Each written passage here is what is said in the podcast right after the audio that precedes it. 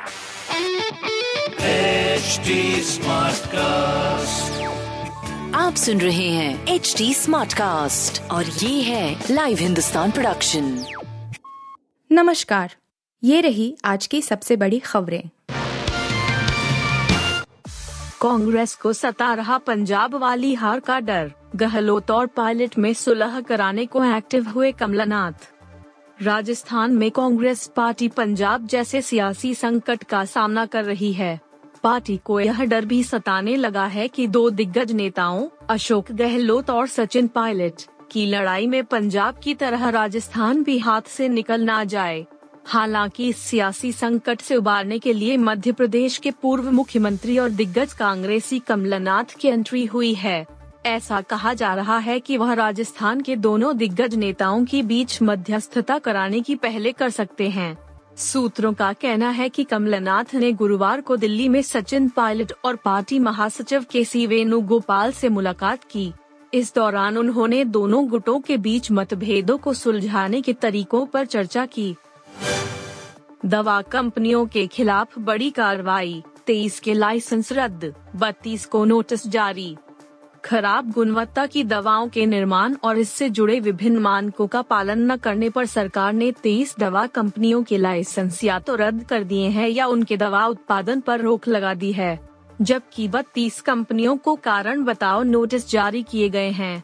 केंद्रीय स्वास्थ्य मंत्रालय के सूत्रों ने गुरुवार को बताया कि खराब गुणवत्ता की दवाओं की आपूर्ति को लेकर ड्रग कंट्रोलर की तरफ़ से देश के 20 राज्यों में स्थित दवा कंपनियों की जाँच की गई है। इसमें राज्य ड्रग कंट्रोलरों की भी मदद ली गई है। अब तक सैकड़ों कंपनियों की जाँच की जा चुकी है। असद के इनकाउंटर में नोएडा एसटीएफ की यह भूमिका दिल्ली से मिला था इनपुट झांसी में कर दिया ढेर। पिता तीक को पुलिस हिरासत से फरार करवाकर विदेश ले जाने की चाह में ही असद नासिक और मुंबई तक पहुँचने के बाद भी एक बार फिर वापस उत्तर प्रदेश लौट आया था। उसकी योजना थी कि वह प्रयागराज से अहमदाबाद के रास्ते में पुलिस के काफिले पर हमला कर अपने पिता को पुलिस के चंगुल से आज़ाद करवाता और बाप बेटे इस देश को छोड़ जाते। मिली जानकारी के अनुसार, असद के इनकाउंटर में नोएडा एस का भी अहम रोल था। असद ने मुंबई में भी अतीक के कुछ पुराने करीबियों से संपर्क किया था, लेकिन वह अपने मंसूबों को पूरा कर पाने से पहले ही एसटीएफ की गोलियाँ का निशाना बन गया। बिहार में कल से लू के आसार, उत्तर प्रदेश में भी 42 डिग्री तक जा सकता है तापमान। बिहार के कुछ भागों, पश्चिम बंगाल के मैदानी हिस्से, ओडिशा और आंध्र प्रदेश में अगले तीन से चार दिनों तक लू चलने की संभावना है।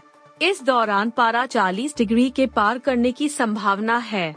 भारत मौसम विज्ञान विभाग आईएमडी ने यह जानकारी दी है। इससे पहले आईएमडी ने उत्तर पश्चिम भारत के कुछ राज्यों को छोड़कर देश के अधिकतर हिस्सों में अप्रैल से जून तक अधिकतम तापमान सामान्य से ऊपर रहने का पूर्वानुमान जताया था। वहीं, मध्य, पूर्वी और उत्तर पश्चिमी भारत के ज़्यादातर हिस्सों में सामान्य से ज़्यादा दिनों तक लू चलने की भी आशंका है। पंजाब किंग्स से जुड़ते ही फिर चोटिल हुआ ग्यारह दशमलव पाँच शून्य करोड़ का स्टार खिलाड़ी शिखर धवन ने दिया अपडेट। पाकिस्तान दौरे पर चोटिल होने के बाद लिविंगस्टन अपनी फिटनेस से जूझ रहे थे, जिस वजह से पीसीबी उन्हें फिटनेस मंजूरी नहीं दे रही थी। मगर जब सारे टेस्ट पास कर वह भारत पहुँचे तो उन्हें टीम में नहीं चुना गया, जिसके बाद फैंस काफ़ी हैरान दिखे। मैच के बाद धवन ने लिविंगस्टन के न खेलने का कारण बताया। उन्होंने बताया कि वह चोटिल होने की वजह से इस मैच में नहीं खेले। जी हाँ भारत पहुँचते ही प्रैक्टिस सेशन के दौरान लिविंगस्टन को चोट लगी है, जिस वजह से वह गुजरात टाइटंस के खिलाफ चयन के लिए उपलब्ध नहीं थे। आप सुन रहे थे हिंदुस्तान का डेली न्यूज़ रैप जो एच टी स्मार्टकास्ट की एक बीटा संस्करण का हिस्सा है। आप हमें फेसबुक ट्विटर और इंस्टाग्राम पे एट एच टी या podcasts@hindustantimes.com पर ईमेल के द्वारा सुझाव दे सकते हैं